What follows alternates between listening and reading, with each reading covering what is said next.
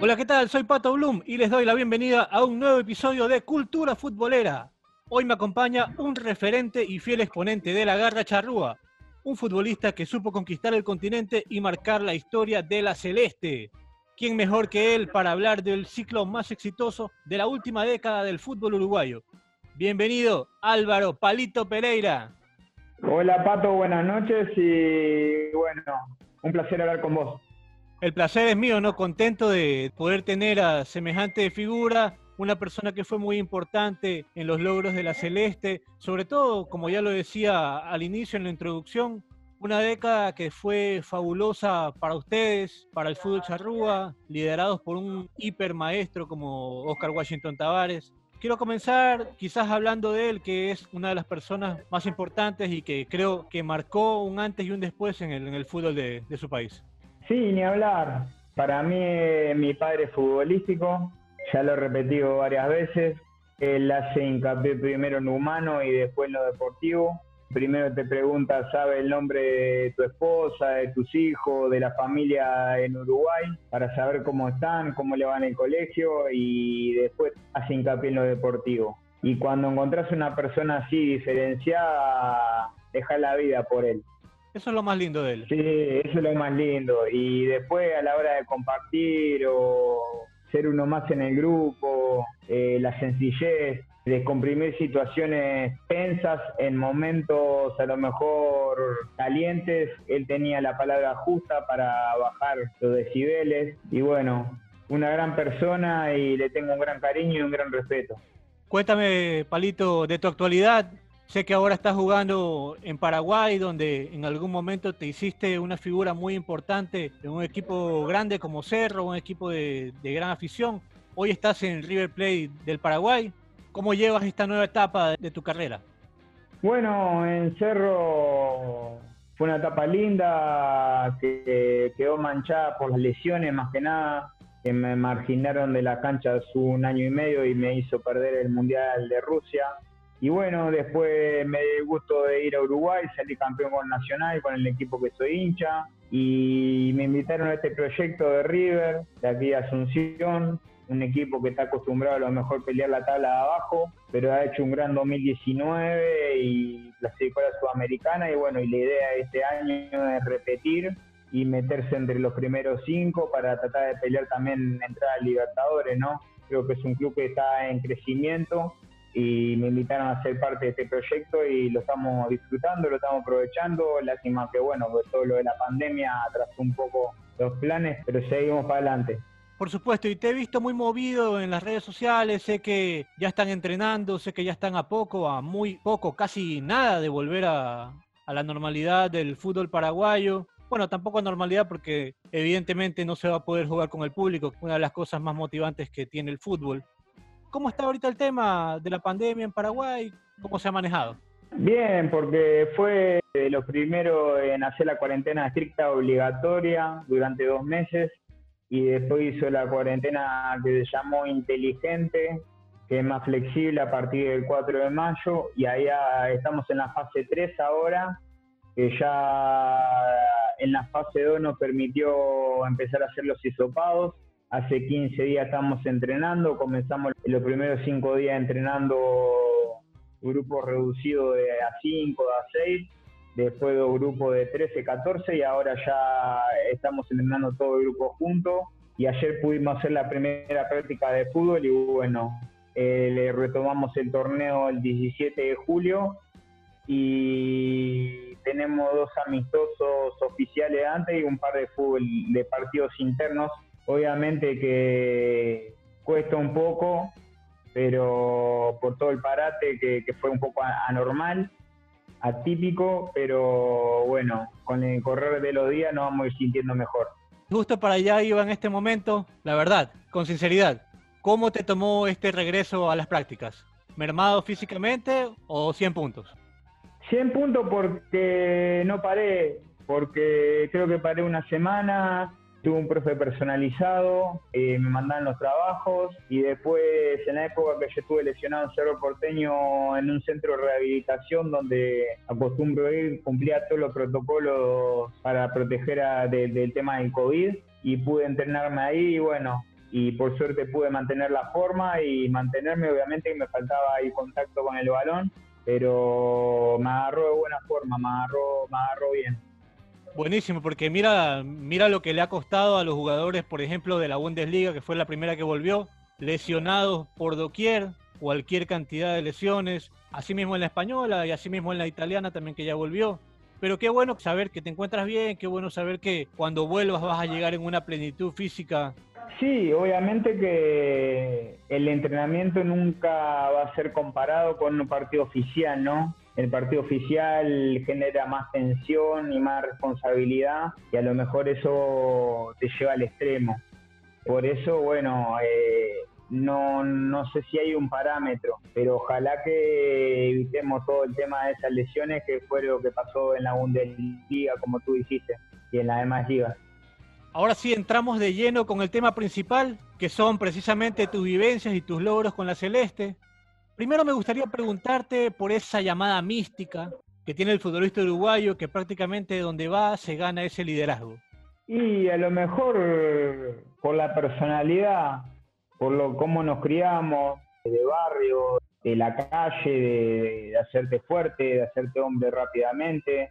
Me tocó compartir vestuario con gente de 35, 36 años a los 16 años y te toca madurar rápido. Me acuerdo que hacía el liceo nocturno, que también me ayudó, con compañeros mucho más grandes. Y eso te va generando una personalidad que a lo mejor un chico de 17, 18 años tiene la mentalidad de uno de 23, 24, o a lo mejor uno de 30 tiene otros pensamientos. No digo que sean todos así, pero te estoy hablando en mi caso. Después en el jugador uruguayo, obviamente que hay un, un arraigo hacia un ADN del futbolista uruguayo sobre la famosa garra charrúa que de a poco creo que con esta generación que viene ahora ha mejorado un poco el juego pero nosotros la hemos marcado, hemos comenzado y bueno, hemos cambiado un poco la mentalidad y creo que el hacedor de todo, como ya dijimos, es el maestro, ¿no? Bueno, y justamente eso te iba a decir. El tema de la garra charrúa, bueno, es como una frase implantada por la gente, por el tiempo también, pero ustedes también se encargaron con buen juego de reducir un poco ese tema, o sea, ya no era tan solo fuerza, lucha, obviamente siempre está, porque como tú lo dices, es el ADN del futbolista uruguayo, del uruguayo en general que encara la vida con entereza, con fortaleza, pero ustedes se encargaron también de hacer buen fútbol. Sí, obviamente, obviamente tiene que ir acompañado, ya no, la dinámica del fútbol ha cambiado mucho y ya no se lo alcanza con correr y meter, Tiene que tener buena dinámica, buen pase, buena orientación, eh, buen sistema de juego, bueno, implementar todo, eso. Obviamente sin dejar de lado el ADN, lo que nos pertenece a nosotros, que es lo que nos, nos caracteriza, que es el juego a lo mejor rudo, ¿no?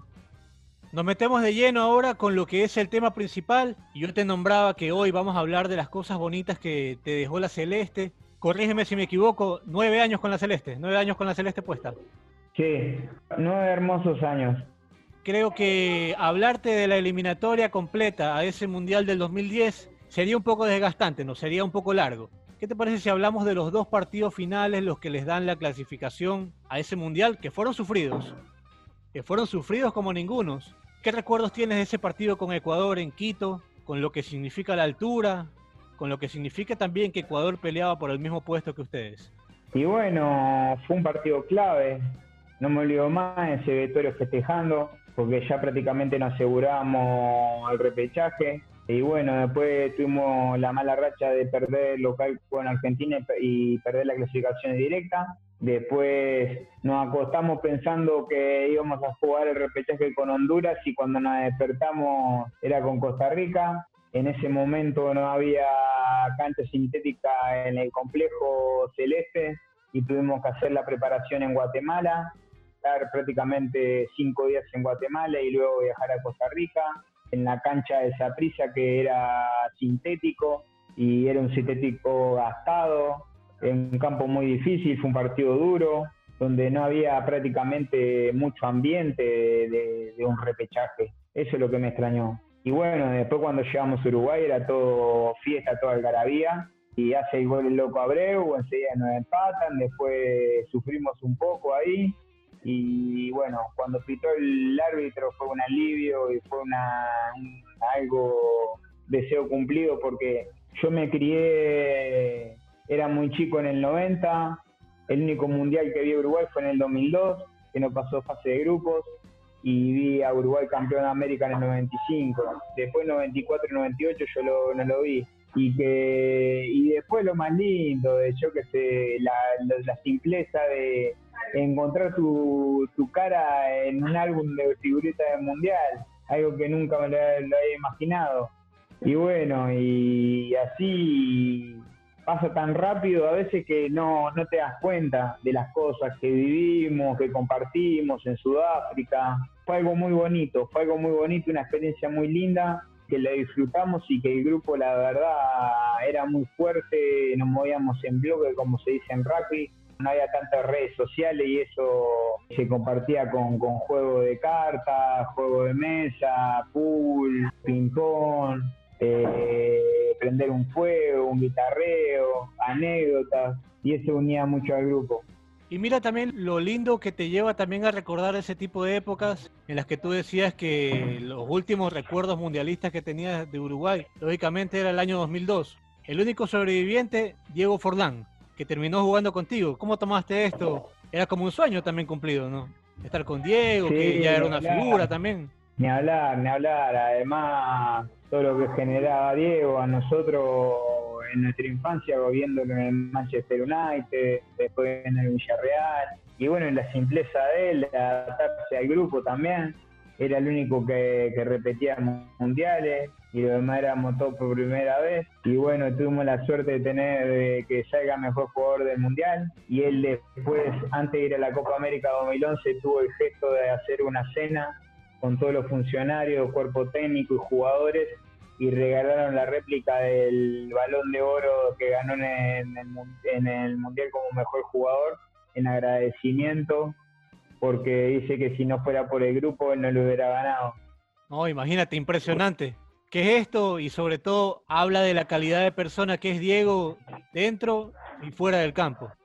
Sí, ni hablar, una relación hermosa que hasta el día de hoy mantengo con él y hablamos dos por tres y bueno, siempre un diferenciado, ¿no? los privilegios que te da el fútbol de jugar con, con grandes cracks. Esas eliminatorias mundialistas también significaron un cambio generacional en Uruguay. Muchos de los jugadores que en ese momento participaron activamente y fuerte de la eliminatoria sudamericana no llegaron al mundial. ¿Recuerdas ahora a los delanteros, Vicente Sánchez, Carlos Bueno, que no llegaron a participar, pero fueron claves en eso. Mario Ribeiro, Mario, Rodríguez, Pablo García. Y yo me acoplé en el 2008. Y así algunos nos fuimos acoplando ahí, porque en su momento cuando me acoplé, nosotros estábamos en posición de repechaje. Y como que el grupo había tenido la experiencia de la Copa América en Venezuela 2007, había un, un poco de problemas y el maestro e intentó comenzar, mantener una base y, comenzar de cero. Me acuerdo que primera, mi primera concentración fue con Fabián Carini, que Carini después no fue, que a Fernando Mulera lo citan y el primer partido que le toca atajar es con Ecuador, el famoso partido con Ecuador que lo ganamos sobre la hora. Sebastián Viera, el arquero de Junior Barranquilla también. Eh, muchos jugadores pasaron y quedaron Jorge Martínez, Japo Rodríguez, muchos jugadores que pasaron y que, bueno, a la hora de dar la lista éramos 26 y quedaban tres afuera y, bueno, fue una pena por los tres que quedaron afuera, pero un alivio y no caíamos en la alegría de, estar, de participar en un mundial, ¿no? Vamos de lleno ahora con el mundial. Creo que por la sonrisa en tu rostro es una de las partes más bonitas, creo, de tu carrera. ¿Qué significa para ti? La verdad que entramos en clima mundial a la hora de un día antes del partido cuando nos tocaba viajar a la ciudad, porque nosotros estábamos en Kimberley, que no era ciudad de, mundial, era fuimos los últimos clasificados y la gobernadora de Kimberley nos dio todas las comodidades para, para era un pueblo para entrenar ahí, hacer campamento ahí y, y bueno, y luego un día antes del partido nos movíamos a donde jugamos y ahí entramos en la mundial. Y creo que eso nos favoreció, porque nos alejamos de todo como que nos encapsulamos y después no sentíamos tanto el ritmo del barullo del mundial, estábamos más apartados en nuestro mundo y íbamos, jugábamos, hacíamos nuestro papel y volvíamos. ¿Hubo alguna preparación especial para poder adaptarse a la Yabulani? Porque mira que era complicadísima. El único jugador que creo de todo el mundial que la pudo domar era Forlán. Todas hacen la misma pregunta, sí. Era complicada, pero pero bueno, había que adaptarse, había que adaptarse y bueno, me acuerdo que entrenamos bastante antes del Mundial, pero le encontró la pegada, eh, el que le pega bien, le pega bien a, cualquier balón, ¿no? No, increíble, me imagino también el vuelo, ¿no? Los cambios de frente más complicados todavía de hacer de los que ya eran normalmente. Sí, hay un poquito de altura también, no hay que olvidarse. Había algunas sedes que tenían un poquito de altura y la pelota vigoreaba un poco. Bueno, ¿y qué mejor manera de iniciarse también jugando un mundial? Si no es jugando contra la selección francesa, una de las selecciones potencias, que en ese momento, si mal no recuerdo, llega con una tremenda polémica, una mano de Thierry Henry escandalosa, escandalosa por donde la quieran ver. Pero bueno, no dejaba de ser una selección fuerte también. Era la última subcampeona del mundo y me acuerdo que el debut fue un partido cerrado, donde tuvimos pocas oportunidades para ambos lados y a nosotros nos criticaron mucho eh, la prensa uruguaya. A ese equipo solo le faltaba Sisu, porque de ahí era casi el mismo. Sí, sí, y a nosotros nos criticaron mucho, como que no nos animamos, como que le tuvimos mucho respeto a Francia y estábamos jugando contra uno de una potencia, un candidato a campeón del mundo. Y después, bueno, cuando llega el partido de Sudáfrica, tapamos mucha boca, por suerte sacamos una diferencia bastante amplia de goles. Y bueno, después el partido con México pudimos ganarlo y clasificar primero en el grupo y evitar a Argentina y, y bueno, jugar con Corea del Sur, que también fue un partido bastante duro tengo una anécdota que yo pensando que todos los coreanos eran bajitos y cuando vamos a la formación, el más chico medía 1,90. el más chico era Shin Park, era el más chico. El de United. Y, sí, y tenían una técnica y manejaron el partido y nosotros lo ganamos con inteligencia, porque fue un partido muy duro, muy peleado en ese partido mismo es donde tienes fuertes choques, producto también de lo espigados que eran, los físicos que eran los surcoreanos. Tanto así que terminas perdiéndote el siguiente partido contra Ghana. Sí, igual yo había tenido. Me había girado la rodilla contra Francia, con Gobú. Me acuerdo que tuve un choque con Gobú, con Cine Gobú, y tuve un pequeño esguince y con el finado Walter Ferreira que fue que cuidó eh, a, Luis Suárez en el 2014, que lo recuperó para el, para el Mundial. Lo descontimos y hasta que después del partido con Corea del Sur, el maestro me dice, yo ya estaba rengueando, el maestro me dice, vos tenés algo en la rodilla, me dice, y me lo venía escondiendo. Y le dije, sí, maestro, le digo, contra Francia. Y se reía y me decía, ¿cómo sos? Me dice, Dice, bueno, ahora contra Gana te da descanso, dice, pero estate preparado que si te toca entrar, tenés que entrar. Me acuerdo que me vendaba, me ponía un poco de coban, me calentaba bien la rodilla y me subía a la media y para adentro. ¿Se sufre más dentro o fuera del campo? Sobre todo en este partido. Fuera. Frío, calor, todo. Todavía nos toca que entra Nico Lodeiro, nosotros gritándole a Nico Lodeiro, vamos, vamos, vamos Nico, y, se había roto el quinto metaterciano y jugó 60 minutos con el quinto metaterciano roto. Imagínate. Qué locura. Eso es amor Ese a la partido fue una locura. La, mano de Luis, eh, después el, el penal del loco. Estaba para nosotros, estaba para nosotros, y bueno que qué locura todo lo que pasó. Imagínate, la mano de Luis, bueno ya, uno dice, Suárez metió la mano, bueno ya, armemos las maletas, nos vamos para casa. Pero ¿quién se iba a imaginar que a Samoa Yang, que en ese momento era creo la revelación del campeonato junto a Ghana, el equipo completo era la revelación del campeonato, iba a estrellar la pelota en el palo qué, qué mística tiene que tener Y Uruguay. todavía, que- cuando erra el penal, el arquero suplente nuestro, Juan Castillo, que hoy es ayudante de Diego Forlán en Peñarol, eh, medio que se nos descompensa del estrés, del nervio. Imagínate todo en fracciones de segundo. Y yo enojado voy y le reclamo al árbitro que era Olegario Benquerenza, era portugués, y yo estaba en Porto. Y la, la falta del, pe- del penal de la mano de Luis eh, no es falta, le corre una falta a Fuchile y no es falta. Y voy y le digo, cobraste mal la falta, casi no sé quedar afuera y ahora vamos a pasar nosotros. El, el de arriba te castigó y ahora vamos a pasar nosotros y se reía. Y cuando terminó el partido agarró me hacía así, hacía como que... Dedicándolo. Sí, sí, sí. No, imagínate, faltaba todavía lo peor, pues faltaba todavía definir los penales, que era lo que ya daba el. No, el- el pero ahí ya, ahí ya cuando pasó eso ya dijimos, está para nosotros, no hay chance, está para nosotros. Muslera estaba prendido, estaba inspirado. Sí, sí, sí. Y después, bueno, viste esos tipos que están tocados con la varita.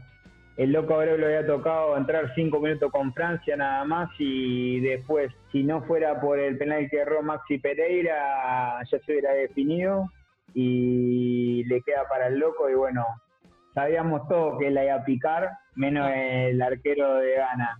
Oh, y yo también. Yo también. Yo creo, sin temor a equivocarme, que estaba viendo el partido con mi hermano y le dije: Este loco lo ha hecho cientos de veces. ¿Quién te dice a ti que hoy no la va a volver a picar? Lo va a volver a hacer. Sí, Era un loco, era un Sí, loco. sí, sí, sí. Bien ganado el apodo. Sí, sí, sí, sí. Y además uno de los que daba alegría ahí todo el tiempo apoyando afuera le tocó jugar poco y sin embargo siempre estando con una sonrisa ahí dando para adelante y siendo empuje en el grupo. Con su trayectoria también, su experiencia, sumaba un montón también al grupo. Sí, sí, ni hablar, ni hablar. Hablando de Fer, también de Muslera, ¿pudiste contactarte con él ahora que trágicamente se lesionó? Una pena, la verdad, lo que, lo que acaba de pasar con él en, en el reinicio del fútbol turco. ¿Pudiste hablar con él? Sí, hablé con él los otros días, inclusive porque yo tuve la misma lesión y le dije que ahora iba a saber cuándo iba el pronóstico del clima, cuándo iba a llover, porque el fierro te avisa, te hace presión y que use media de descanso en los vuelos de avión y que bueno, y también tuvo la lesión Brian Lozano, jugador de Santo Laguna, que está ahora en la selección también, y le dije lo mismo, le di el mismo consejo y me dijo, ya estamos avisados, ya sabemos, Qué fuerte, porque ¿no? fueron los primeros que me consultaron a mí. Bueno, esperando también que Fernando, también Lozano tengan también una recuperación adecuada, buena, que puedan volver lo más pronto a las la canchas. Por supuesto, de corazón les deseamos lo mejor. Volvamos a lo que estábamos. Estábamos bien encarrilados con el Mundial y vamos a seguir dando con eso. Y ahora vamos con la semifinal. Uno de los partidos también tensos, ¿no? Muy tensos. Eh, Polémico. Te he escuchado también varias veces comentar que tienes también ciertas dudas de cosas que pasaron, de momentos. No, más que nada la patada de Van Moven en el primer gol a Gargano, después el segundo, el tercer gol creo que es en offside. Fue un partido muy disputado, pero también no hay que quitarle mérito a Holanda, que si no fuera por Ike García hubiera salido campeón del mundo también. Claro que sí. Evidentemente no era la Holanda que uno tiene históricamente en la cabeza, esa del fútbol total, era un poco más física, pero también tenía buenos jugadores. Recordemos también que tenía a Robin, su carrera ha sido fenomenal, que justamente hace muy poco. Ené, Robben, Sí. Van Persie, Quick, Van Bronco, que no hace un Loco que golazo. les hace fenómeno de gol. Por suerte después enseguida pudo hacer el gol Diego, ¿no? Forlán, un golazo también, y lo empatamos y bueno, fue un lindo partido, fue un lindo partido. Tercer y cuarto puesto fue una final, casi una final. Fue más emocionante que la final, creo. Así es. Yo creo que hubo muchísimas más emociones, no solo por goles, sino porque era un va y ven de buen fútbol, atacaba uno para un lado, atacaba el otro. Alemania tenía una gran selección, Uruguay lo mismo, que Uruguay se consagra el siguiente año y Alemania se consagra en Brasil. Creo que eran dos, sele- dos selecciones que comenzaban a marcar el camino.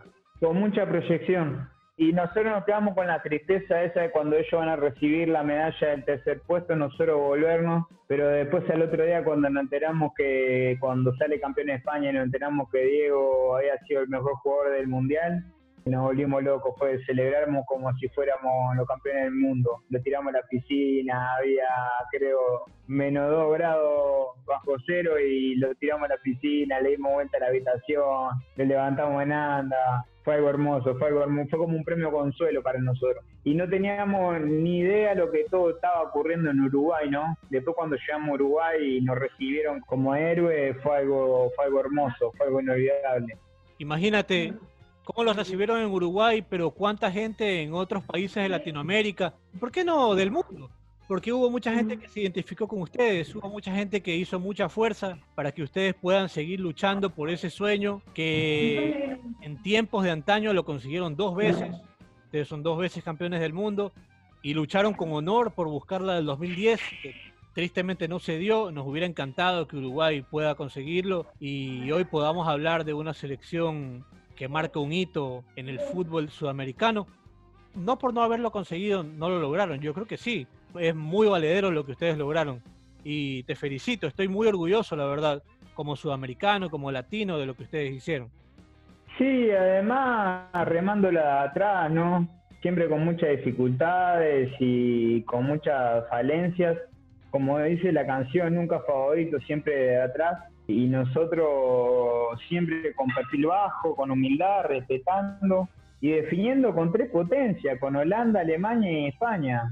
Fue algo inolvidable. Y después cuando viene el siguiente año lo de la Copa América, la reconfirmación de ese mismo grupo, eh, consagrarlo con la Copa América, era el objetivo del grupo de que, que esa foto en el complejo celeste entre todos los campeones del 30, el 50, de los campeones olímpicos del 24, 28, los otras 14 Copa América, y está la foto nuestra, mostrársela a mis hijos o a mi nieto algún día, decir, mira, ahí está el abuelo, eso no tiene, no tiene precio.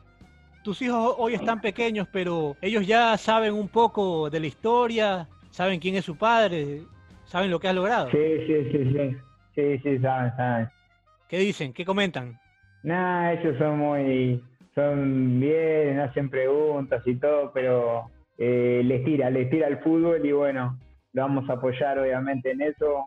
Y bueno, eh, están creciendo, se nos volvieron ya hombrecitos y eh, lo que elijan ser ellos siempre lo vamos a estar apoyando con mi señora. ¿Y juegan en alguna categoría? ¿Tienen algún club por ahí de barrio que jueguen? Bueno, ahora acá en Paraguay, como enseguida de la pandemia, acá existe mucho lo que es los intercolegiales, que cada semana en diferentes colegios tienen, y mismo en el colegio tenían el equipo. Pero están entrenando con un profe que le enseña todo lo que es base, fundamento, toque y todo para ir mejorando, para que les sirva para llegar preparado a cuando si quieren empezar en algún momento en juveniles, cuando tengan un, una edad más avanzada. Y tienen esa intención de entrar, los ves así como con esas ganas de querer ser futbolista, te ven a ti como eso que quieren ser. Siempre el padre es el orgullo de la casa, ¿no? Sí, están entusiasmados, obviamente. Obviamente están entusiasmados. Eh, ya le he dicho que el camino no, no es fácil, pero bueno, que va a haber muchas situaciones durante todo el recorrido, pero como ya te dije, lo que le toque ser y si llegan orgulloso y si no lo apoyaremos en lo que le toque ser. Bueno, y es que fiel a eso mismo que tiene el uruguayo, el uruguayo sabe pelear, sabe que la vida nunca es fácil y precisamente ahora entramos al camino de la Copa América, que tampoco fue fácil, que iniciaron eh, empatando con Perú en un partido bravísimo, un partido con un frío tremendo. Lo recuerdo tanto ese gol de Paolo Guerrero que comienza a desequilibrar el partido y como que ahí hubo cierto tambaleo. ¿Cómo estaban los ánimos en ese momento? ¿Qué pensaron? ¿Será que podemos? ¿Será que vamos para adelante? No, siempre ya estaba, dar vuelta a la página y pensar, enseguida pensar en Chile. A mí contra Perú no me tocó jugar, me toca jugar con Chile, me toca marcar también. Y después nos quedaba jugar con México, que México había llevado una sub-23 con muchos conflictos, pero había que jugar el partido y había que ganarlo. Y bueno, ganamos, me toca marcar de nuevo, de nuevo, faceta goleadora, y a las pocas horas nace mi segundo hijo, ¿no? Ahí mismo en La Plata. Qué locura, qué lindo. Como para ponerle la cereza al pastel de ese momento que iba a ser inolvidable y que comenzaba a marcar un camino histórico en tu vida. Sí, ni hablar. Además veníamos de ganar todo con Porto y, bueno, se dio todo eso. Y después llega el partido con Argentina en Santa Fe. Y bueno, comenzamos ganando, nos quedamos con uno menos. Hicimos un partido muy inteligente. Ellos creo que la única que tuvieron no empataron y después pudimos mantenerlo, manejarlo, la desesperación de ellos y también la misma sensación de contragana. Cuando llegamos a los penales dijimos, no lo perdemos. Y justo se dio también que los candidatos ese día se cayeron todos, se cayó Brasil, se cayó Chile, se cayó Colombia y nosotros entonados con dejar afuera al local al máximo candidato al campeonato, no lo decíamos por afuera, pero internamente sabíamos que la confianza estaba muy alta y teníamos mucha posibilidad de salir campeones, pero hay que jugar los partidos, ¿no? Y bueno, creo que después pasamos a Perú por arriba y a Paraguay en la final también. Ese partido con Argentina, seguramente toda Latinoamérica lo tenía así como esa final adelantada, como esa final soñada que querían que se dé en ese momento. Fue un partido, un partido duro, fue un partido duro y más que nada porque nosotros jugamos prácticamente, si mal no recuerdo, creo que 90 minutos porque con el alargue y todo, porque a Macherano le echan al último del alargue jugamos casi 80 minutos con no menos. El ruso. El ruso Pérez, sí, que hace el gol y después se va pulsado. No sé si tengas este dato, pero es muy bueno que lo sepas. Y ese partido que ustedes hacen historia ganándole al, gran anfitrión, se cumplían 61 años del maracanazo. ¿Qué te parece ese dato? Sí, sabíamos. sabías? Sabíamos, sabíamos. Qué lindo día para hacer historia, ¿no? Sí, sabíamos, sabíamos eso. Y me acuerdo que en la charla en la arenga dijimos, hoy hace fecha y vamos a hacer historia en memoria de ellos. Había que hacerlo, imagínate. Había que rememorar también a esos cracks que lo dieron todo para poder ganar la Copa del Mundo y precisamente en similares condiciones a ustedes contra el local. Estadio a reventar también. Un momento histórico sí, sí. La verdad que fue una experiencia muy linda y, y, no, y inolvidable, ¿no? la revancha en semis con Perú. Por fin lo logran vencer al equipo peruano que era en ese momento la revelación junto a Venezuela. La Vinotinto que también hizo una copa espectacular y que se quedó ahí también de poder aspirar a un poco más. Creo que nuestro nivel ya estaba con la victoria de Argentina, estaba por encima y creo que ese partido fuimos arrolladores. Dominamos todo el partido y, y no había manera que se nos escapara la confianza de que nos transmitíamos uno hacia el otro dentro de la cancha era, era muy, muy fuerte la conexión. Y estábamos tan convencidos, estábamos tan metidos que, no había manera de que se nos escapara. En la final, el marco era espectacular, un monumental de Núñez a reventar. ¿Qué estadio más bonito todavía para poder eh, cerrar con broche de oro esta participación histórica, esta consecución? este adelanto de Uruguay históricamente en la Copa América, que los pone ustedes como los grandes líderes históricos con 15 copas sobre Argentina que tiene 14. Sí, más que nada fue la reconfirmación de lo del 2010 y el broche de oro, ¿no? De poder lograr eso.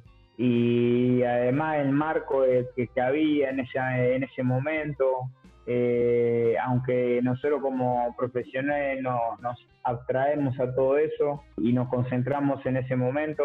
Me acuerdo que nos pusimos 2 a 0 y en el entretiempo el maestro dio una charla que fue más un regaño que una charla porque para que nosotros no el 2 a 0 el peor resultado del fútbol cuando te vas en ventaja y él no quería distracciones y bueno y no me acuerdo que nos corrigió todos los errores, que habían sido pocos, pero para él había visto todos los errores, que protestarle al árbitro, que esto, que lo otro, que el partido no terminó, que nada es festejo, que metas en el partido, que concéntrense.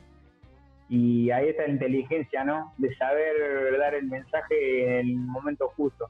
No, y aparte que se enfrentaron contra Paraguay, que era un experto en empatar los partidos, porque si nos ponemos a recordar, Paraguay dentro de los 90 minutos y tiempo extra no ganó un solo partido, clasificó todos en penales. Era un experto sí, en empatar. venía, y- y venía con muchas bajas también, pero el partido había que jugarlo, ¿no? Aparte bueno. también los, los paraguayos siempre son bravísimos, igual que los uruguayos. Sí, sí, sí, y, pero por suerte pudimos abrir el partido rápido y después hacer, irnos a ventaja con el 2 a 0 y, y bueno, liquidarlo a lo último con el gol de Diego, ¿no? Se le abrió el arco en la final a, a Diego y por suerte pudimos terminar festejando, fue una alegría inmensa. Justo y eso te iba a después me decir. acuerdo que termina, festejamos todos, salimos campeones y cuando termina y se, se vacía el estadio, eh, todo el grupo, para que te des cuenta lo que significaba el grupo, todo el grupo da la vuelta olímpica solo, ¿no? Con el estadio vacío, como un momento íntimo de nosotros. Ahora se vive quizás una mejor organización de parte de la Conmebol y de las ligas locales también en cuanto a los festejos y hacerlos un poco más íntimos. Pero bueno, hasta, hasta aquellos años todavía se vivía las invasiones de cancha muy clásicas, esas de ver, ver la toma desde arriba y ver que todo el mundo corre para todos lados. Sí, sí, sí. No, pero fue bastante prolijo y nos dejaban festejar bastante y bueno, después cuando llegamos a Uruguay me acuerdo que era una locura. El aeropuerto hasta el Estadio Centenario, la gente nos esperó hasta las 4 o 5 de la mañana, el estadio lleno y bueno, pudimos festejar y, dar una alegría a la gente, ¿no? ¿Qué sensaciones te deja saber que eres parte de la historia grande del fútbol sudamericano? No, lo veo con naturalidad.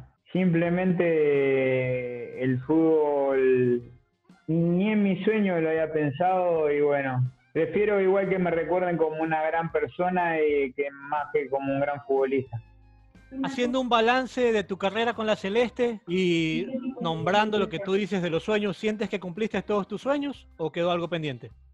No, cumplí todos mis sueños, cumplí todos mis sueños porque me dio la posibilidad de viajar por todo el mundo, conocer diferentes países, bueno, más hoteles que países, no, hoteles y cancha, hoteles y estadio, hoteles y estadio, pero me ha dado el gusto y el placer de compartir con grandes personas, conocer grandes personas y grandes países y no me puedo quejar, la verdad que muy satisfecho y muy orgulloso de toda la, carrera que, uno ha hecho con la Celeste. Bueno, evidentemente como eres un defensor, no te puedo preguntar por otros defensores, tengo que preguntarte por los delanteros. Quiero preguntarte y quiero que me nombres qué delantero de alguna selección sudamericana es el que más te complicó. El extraterrestre de Messi. Fuera de Messi, vamos fuera de Messi, hagámoslo. Fuera de Messi. Cuadrado de Colombia, y el Toño Valencia. El Toño Valencia y en Quito era bravísimo, ¿no? Acá también tengo una pregunta también de Pedro Ábalos y justamente habla de Antonio Valencia. Quizás, no sé, habrá escuchado en otro lado alguna opinión que diste Sí. sobre Antonio, pero dice, ¿qué piensas sobre Antonio Valencia? ¿Cuál es tu opinión sobre él? Un crack, un gran jugador, una potencia tremenda. No por casualidad estuvo en la liga de, de jugar en Inglaterra tantos años. Y bueno, la verdad que, que un gran profesional y un gran respeto hacia él.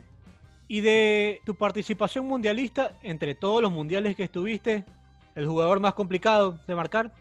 El jugador más complicado de marcar en mundiales, me acuerdo que ese partido con Corea del Sur, eh, el otro Park era complicado. El 9. El 9, sí, el que jugó en el Arsenal, Enorme, un, un tipo enorme. que jugó en Mónaco, sí. Era muy rápido y muy complicado. ¿Cómo te proyectas de aquí a lo que queda de tu carrera? Y siguiendo, ¿no? Después del retiro, ¿qué va a ser de Palito Pereira? No, ahora viviendo el día a día, después de que tienes lesiones graves, tú disfrutas cada entrenamiento, vives el día a día. Y bueno, siempre digo que prefiero dejar yo al fútbol y no que el fútbol me deje a mí. Y primero para ser entrenador, estoy haciendo el curso de entrenador. Y para ser eh, entrenador, primero tengo que enterrar el jugador de fútbol que llevo dentro, que no va a ser fácil pero obviamente que con un autoanálisis y con ayuda pro- profesional uno lo va a ir soltando a poco, que ese grave error que cometen muchos entrenadores que a veces siguen pensando como jugadores de fútbol y, tienen que pensar como entrenadores. y sabiendo que hay que tomar decisiones que son a veces un poco injustas con, con algunos jugadores y vos sabiendo que estuviste ahí, ¿no? Y sobre todo que en algún momento te va a tocar dirigir a alguien que fue compañero tuyo. Eso es innegable. Sí, sí, eso es innegable, obviamente. Pero bueno, se lo tratará como a lo demás, eh, como se tiene que, que, ser. Tratar a todo de la misma manera, del número uno hasta el número 30, ¿no? Pali, un gustazo haber compartido esta charla, para mí monumental. Contentísimo de haber podido conversar contigo de la historia de la Celeste, que es impresionante y que acá los queremos muchísimo, los valoramos un montón y esperamos que las nuevas generaciones, de la mano de los Valverde, los Torreira y todos los grandes jugadores que están saliendo, puedan seguir marcando ese rumbo exitoso que supieron marcar ustedes con Uruguay. Gracias, Pali. Si deseas enviar algún mensaje para la gente que, te quiere un montón. Nada, agradecimiento a todo lo que siguió en la entrevista y bueno, un placer hablar con vos. Sentí muy cómodo y bueno, lindos recuerdos y espero que lo hayan disfrutado. Sin duda, sin duda lo, lo tienen que haber disfrutado un montón. Esta fue la charla con Álvaro. ¿Qué Álvaro? Palito Pereira, como te conoce la gente y como eres tan querido. Esperamos que les haya gustado un montón, que les haya agradado. Quédense con nosotros porque seguiremos teniendo muchas más sorpresas, muchos más invitados internacionales que seguro les van a sacar más de una sonrisa con sus anécdotas divertidas y con los grandes momentos que hemos pasado. Esto fue Cultura Futbolera. Salud para todos.